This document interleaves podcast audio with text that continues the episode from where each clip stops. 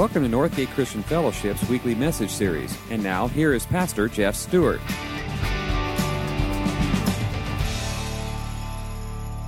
Good morning.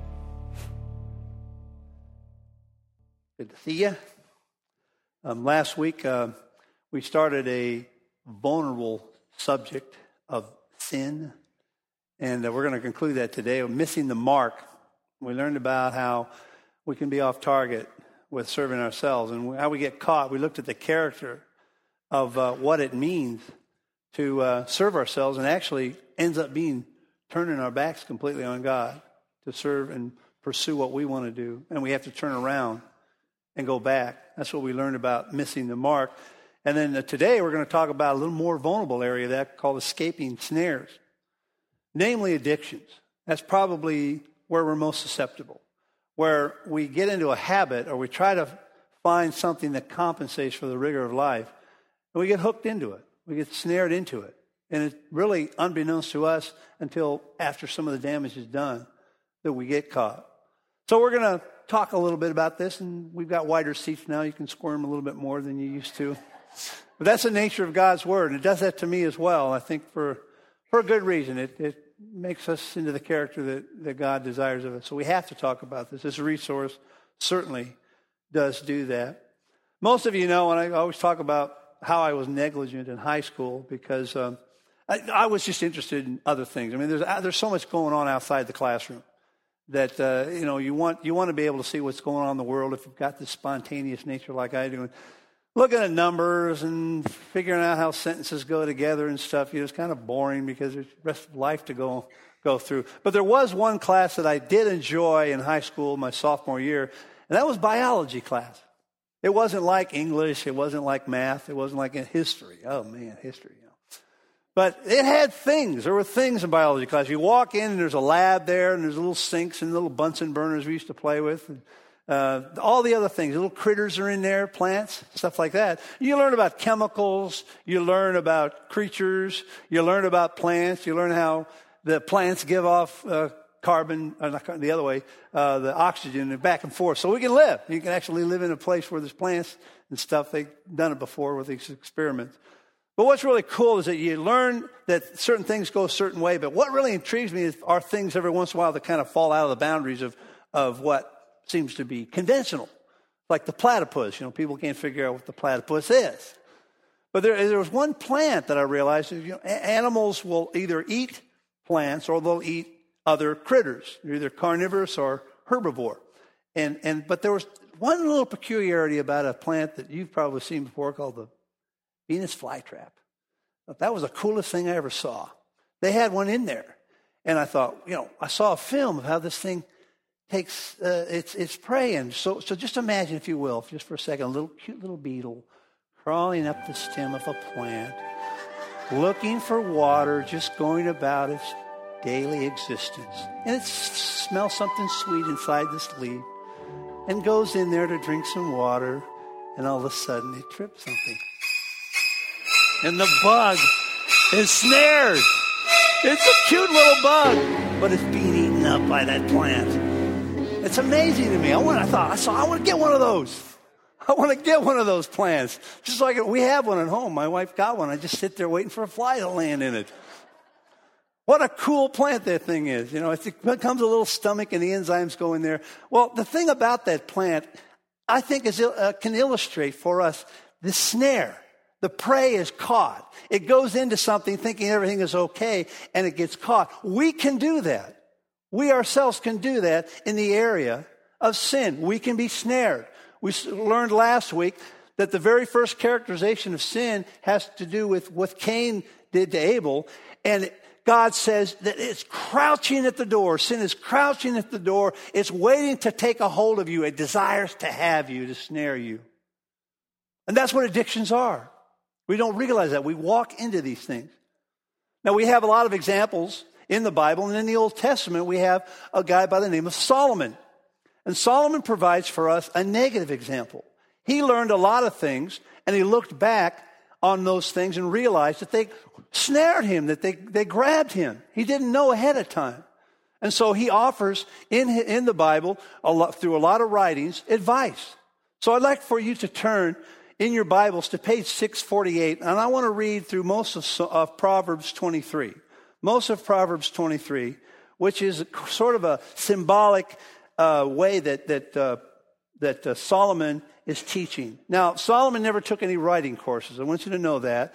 And he never took any homiletics courses on how to speak. He just kind of goes through a hodgepodge of things. So you'll see that as you hear these words, these kind of like these rabbit trails, but are things that he learned.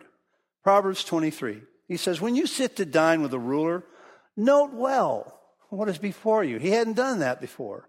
And put a knife to your throat if you're given to gluttony. Do not crave his delicacies, for that food is deceptive. Uh, do not wear yourself out to get rich. Have the wisdom to show restraint. Cast but a glance at riches, and they are gone, for they will surely sprout wings and fly off to the sky like an eagle.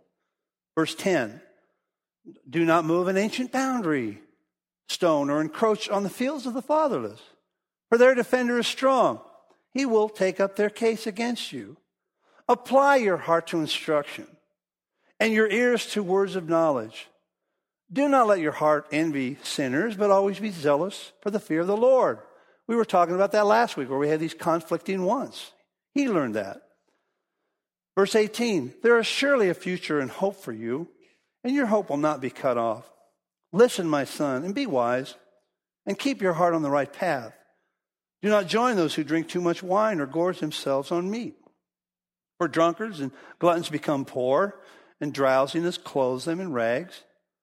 Listen to your father, who gave you life, and do not despise your mother when she is old. Buy the truth. Buy the truth and do not sell it. Get wisdom, discipline, and understanding. The father of a righteous man has great joy. He who has a wise son delights in him. May your father and mother be glad. May she who gave you birth rejoice. Solomon gets a little personal. My son, give me your heart and let my let, let your heart keep your eyes keep my way to my ways. For a prostitute is a deep pit, and a wayward wife is a narrow well. Like a bandit, she lies in wait and multiplies the unfaithful among men.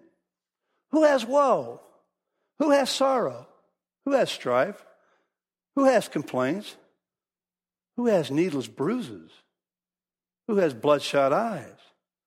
Those who linger or hang out, literally, over wine, who go to sample bowls of mixed wine. Do not gaze at the wine when it is red, when it sparkles in the cup, when it goes down smoothly. In the end, it bites you like a snake and poisons like a viper. Your eyes will see strange sights, and your mind imagine confusing things. You will be like one sleeping on the high seas, lying on top of the rigging. They hit me, you will say, but I'm not hurt. They beat me, but I don't feel it. When will I wake up so I can find another drink? There's a lot here. There's so much here that Solomon went through, was able to see, was able to learn from the hard way. And he's got so much instruction on how we can escape snares, addictions, how they snare us from our lack of discernment. He didn't have discernment. He learned the hard way. Last week we were putting sin under a microscope and we probed it and we saw that it's missing the mark. It's lapsing. It's serving ourselves. It's turning our back. We had this conflict of wants as followers. We want to serve God. We want to serve God, but we want to do what we want as well. And it happens all the time for us. And we, the more we get into these things, the more they snare us and take us that direction. There's so much abundance that we have today in our culture. If you compare that to the conflict of wants, we become very easily distracted and very easily snared. And Solomon knew about this because he inherited a bunch of stuff. In the story about Solomon, right prior to him was David. David did all the work. David fought all the battles. David built all the buildings. And his son gets all the inheritance. And he has these palaces and he has these women and he has all the food and stuff. And he realized it's not so great once you have to look back He knew about these things. There was so much during his life. And he learned the more we have available to us, the more likely it is that we can get, like that little bug, hit these triggers and get snared and caught and become a victim or prey. What can we learn from Solomon? Well, we need to learn this today, especially in our country, because we have so much. First of all, we need to recognize that abundance can snare us. There's just so much, especially as Americans. Sometimes it takes a trip to another country to realize that when you come back. It's a sobering thing to realize how much is out there. We've got so much, and abundance can snare us. The first thing he says in, in verse 1 is when you sit down to dine with a ruler, note well what is before you. Observe discern, detect. There may be something on the other end of this stuff. We just go ahead and we don't realize, we don't note well. We need to observe that. We need to see that abundance can snare us. And God provides negative examples like Solomon. He also provides positive examples of people that were able to have that kind of wisdom. One of them is, is in the story of Joseph. Maybe some of you know the story of Joseph. He likewise had a lot of things that he inherited. He wasn't seeking out power or prestige. He was just given it because Pharaoh in Genesis was looking for a discerning wise man in Egypt. And Joseph happened to be down there. It wasn't even one of the nationals there. He found him because, and he put him in charge of a lot of things because he had discernment. He was able to note well what was before him. And there's plenty before us. We, we see in Joseph noted that it was before him and he understands what's on the other side of it in the story of Joseph. Solomon often looked back with puffy eyes and scratched up face and thought, I'm not going to do that again. He saw it afterwards, and a lot of us learn that way. But Joseph maybe observed others and noted well what was before him, seeing beyond it because other people didn't see beyond. He was able to do that. He understood the snaring, the addiction that some people can have, and being prey. Our country is a smorgasbord. We have stuff stockpiled. We are consumer crazed. And I don't think we really, honestly, and I, can, I include myself in that, note well what is before us.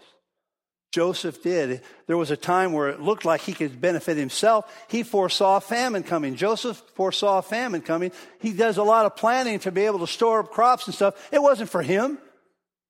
The other people benefited from that insight. So he was a good example of understanding that abundance can have that. He exercised a discipline called restraint. And that's what we need to do. We need to exercise restraint. We need to exercise restraint. There's abundance, and we ourselves uh, need to understand that on the other side of abundance, there are a lot of things that can make us prey. We need to exercise restraint. Solomon does that several times. Proverbs 23 2, he says, Put a knife to your throat if you're given to gluttony.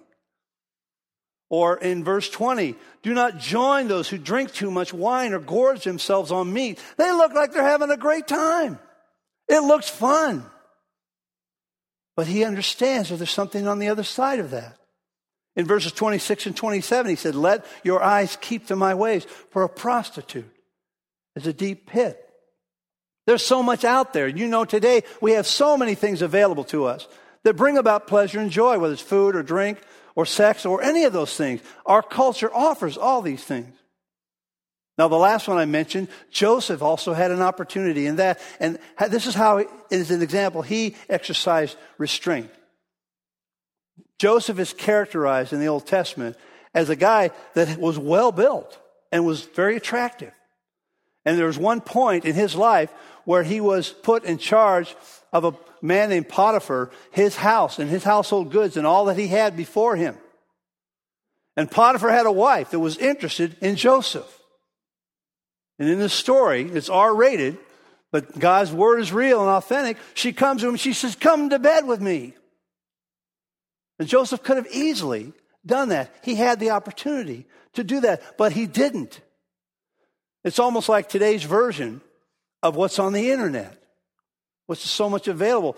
Anything you do there is that sex and stuff available out there for anything. I, I recently, about two or three months ago, opened a MySpace account because I, there are some friends of Christian friends of mine that are using that to witness to other people because it's, it's a platform where other people outside of the church come in and they have an opportunity to connect and share the good news. So I open a MySpace account, and every once in a while in my email, I get something like, Stormy wants to be your friend. I, well, who's Stormy? Whoa! I don't think I have to can be friends with Stormy or Candy or whoever. There's all those opportunities all the time in this country. And you have to exercise restraint. My brother, Rob DeSimone, who's a, who's a member of our church here, and he's, he heads up the uh, 12 Steps program here. He shared a couple weeks ago. I hope you were here to hear him. And the thing that Rob was sharing, well, he was talking about self control because we were talking about fruit of the Spirit at that time. And something he said was very important. It is not limited to the no brainer like alcohol. It's not limited to that. Oh, yeah, the, it is a no brainer. It's a biggie. It's a major one that a lot of people struggle with. In fact, last month there was a study that says one third of America struggles with it. And so if we look at this room today, that would be you, or that would be you, or that would be you. There's a guarantee that there's at least one person in here that struggles with it. You may even be hung over this morning. That's a guarantee in this country. But that's the no brainer. There are other things as well that we lose sight of.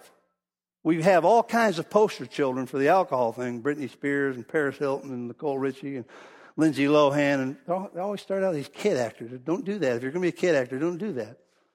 Or Mel Gibson or David Hasselhoff. And we've got all kinds of poster children for that. But that is not what we should be distracted with because we can easily throw off the vulnerability of ourselves. Lust in all its form is part of the problem.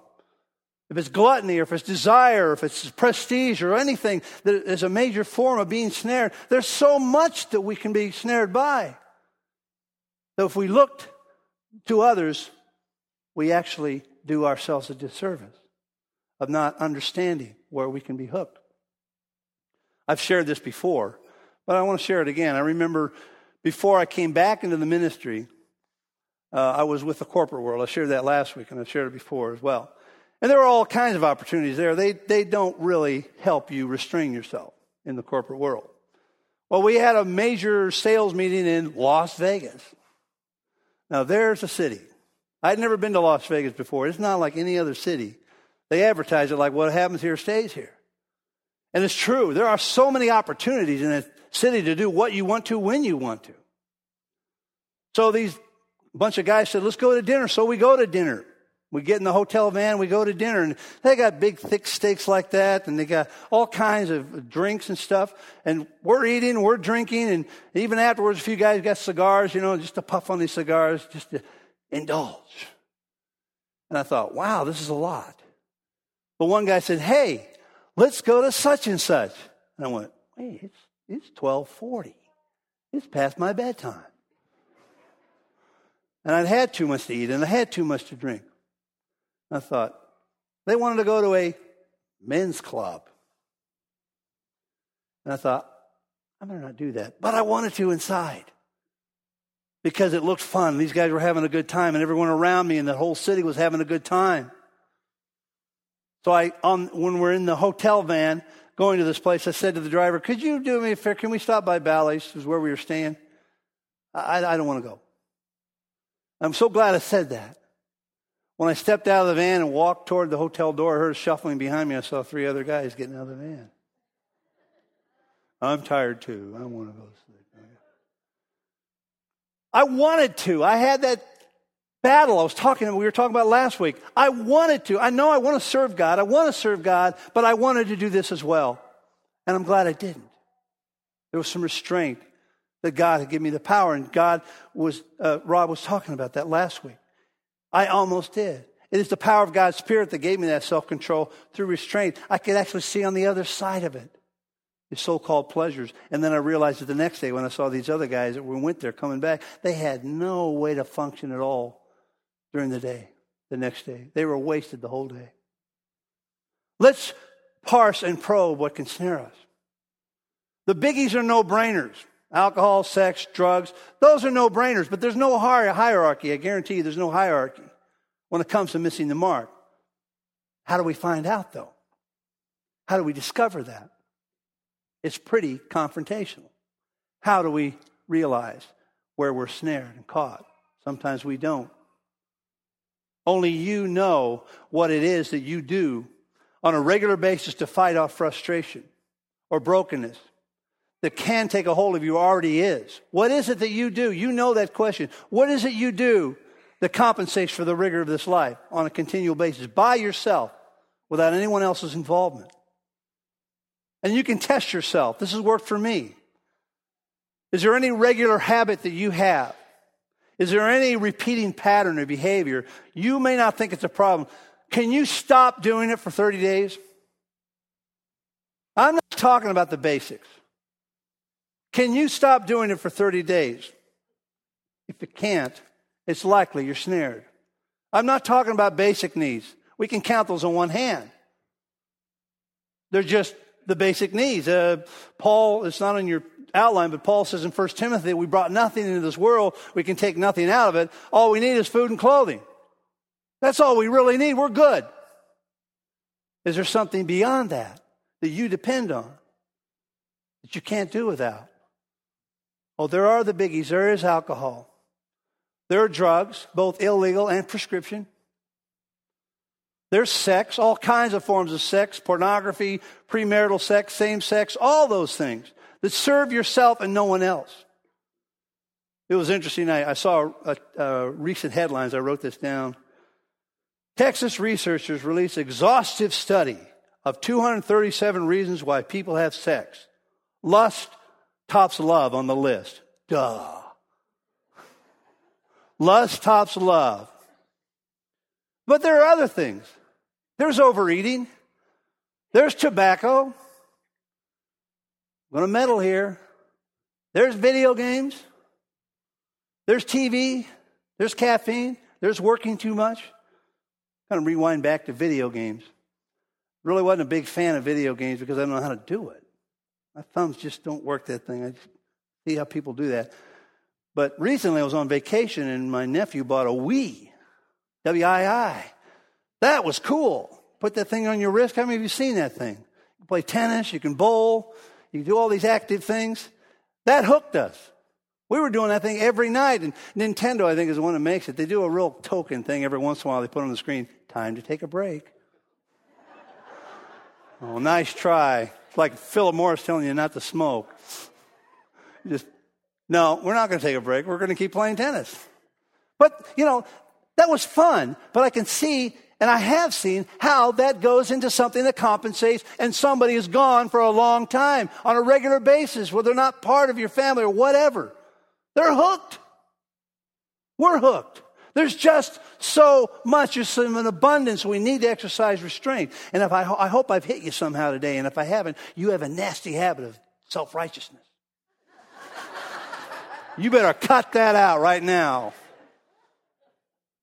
Everybody here is hooked. Everybody here is snared. You got food, you got clothing. That's all you need. There's something you do to compensate for the rigor of life on a, on a, on a regular basis where nobody else is involved. You need help. We all need help. I've got the problem. You've got the problem. That's an indicator. There's another indicator as well. It comes from other people. Every once in a while, I'll do something where just my wife will kind of cock her head and like, you know, what's wrong with you? That's just her. I can always defend myself. But there are times every once in a while where I do something, three or four people look at me and cock their head like, What's wrong with you? And I go, What? But that is a silent intervention. They have a perspective that you don't have. And you better listen to it. And I better listen to it. It's a silent intervention. You know what intervention is. They even made a TV show out of it. Where people say, it's okay, I'm not hurting anybody. Oh, yes, you are. You're hurting yourself. You're falling down. You're hurting us. Seeing what's going on. That's what's needed. How do you gain light on these things? How are you able to figure out what it is? We need to be able to see what it is that keeps us in destructive pattern. that should not be going unnoticed. We need the strength of others. There's a reason we have each other. God designed it that way. We need the strength of others. We need to learn from those who have learned themselves or learned because they've been burned. And they look back.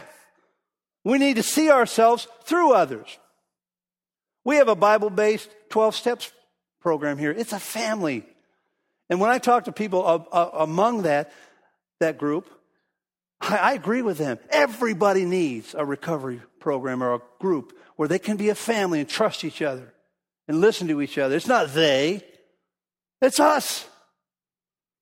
And I'm appreciative of that. I think we need to as well continue to, in our small groups, in our lay counseling, and our personal accountability partners. You see, God's truth and power are often rooted through others. This is what Solomon says in Proverbs 23, 22 through 24. He says, Listen to your father who gave you life. He's been through the rigor. Don't despise your mother when she is old. She's been through the rigor. Buy truth and do not sell it. Get wisdom, discipline, and understanding. You see, this assumes a, a, a trusty relationship with those who've been through the significant place in life. I know the real world. I know the culture. Not everyone has that father or that mother. But Solomon uses that because most often parents, not always, they're the one example of God's standard of, of his design.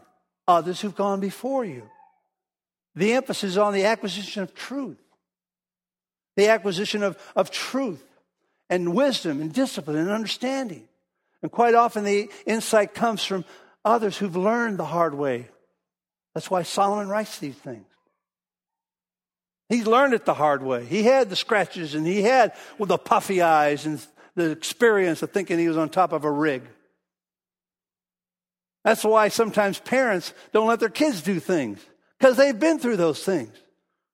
You know, you don't understand. Oh, yes, I do understand. That's why you're not going to Lake Havasu for spring break, because I've been there and I know what happens.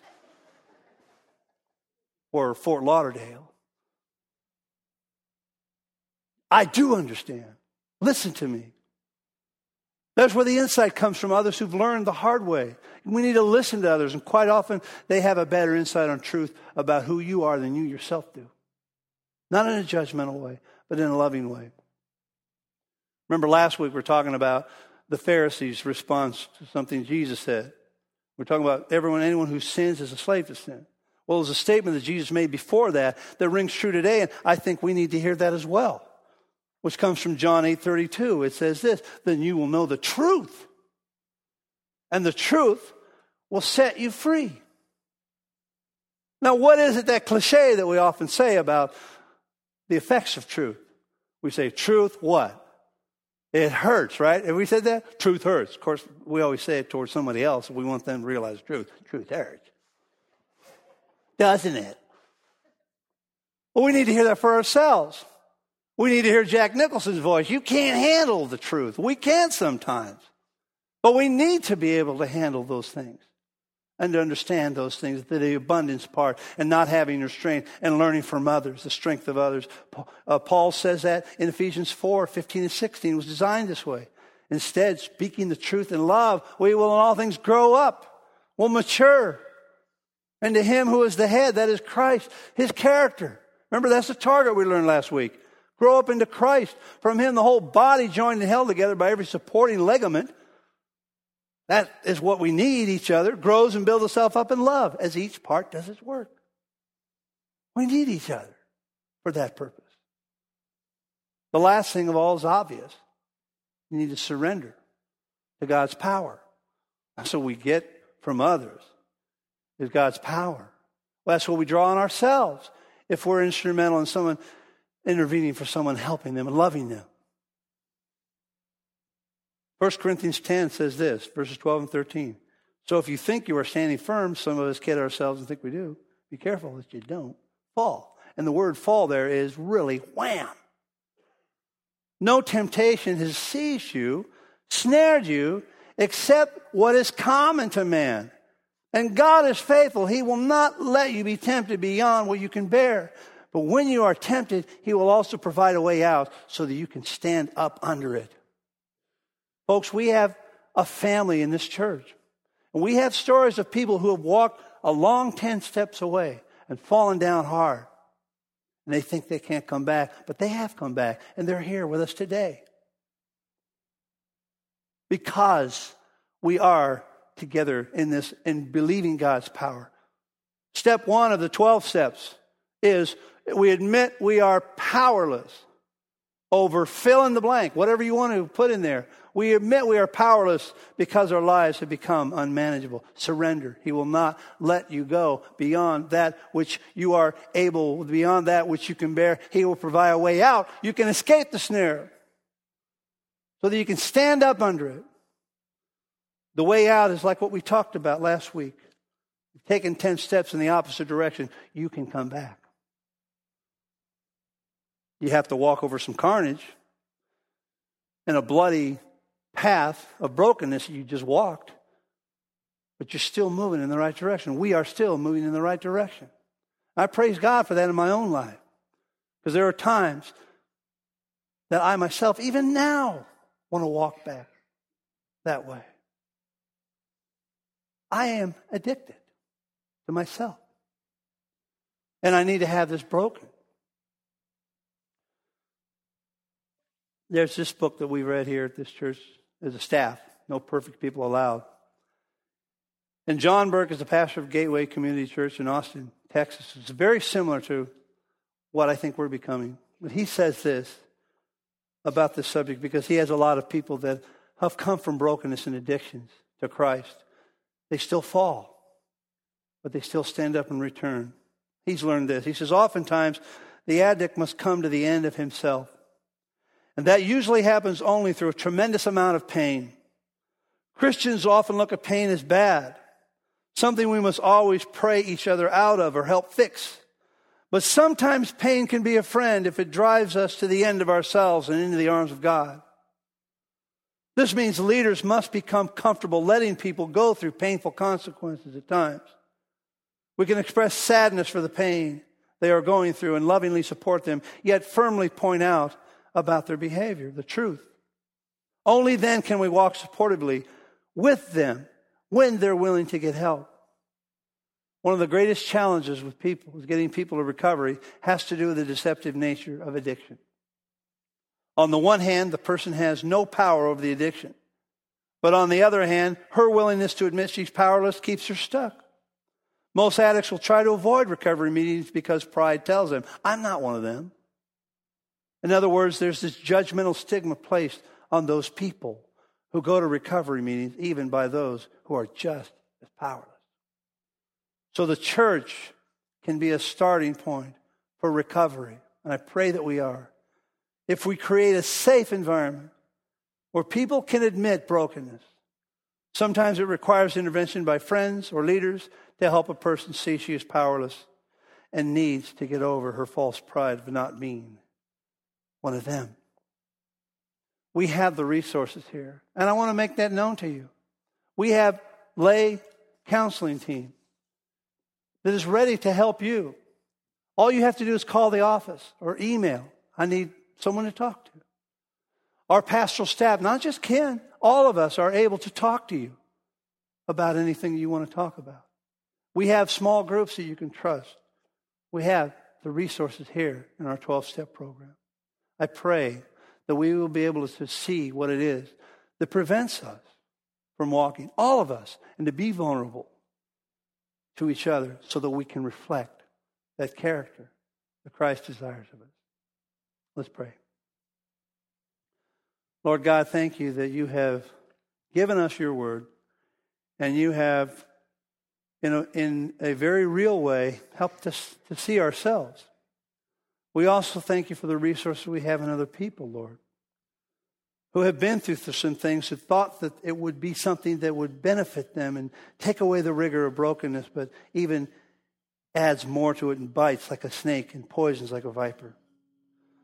Lord, we ask that we will be open to you and vulnerable and rely on your power and your promise that you will not allow us to get to a point of no return. We thank you for that through Jesus in his name. Amen.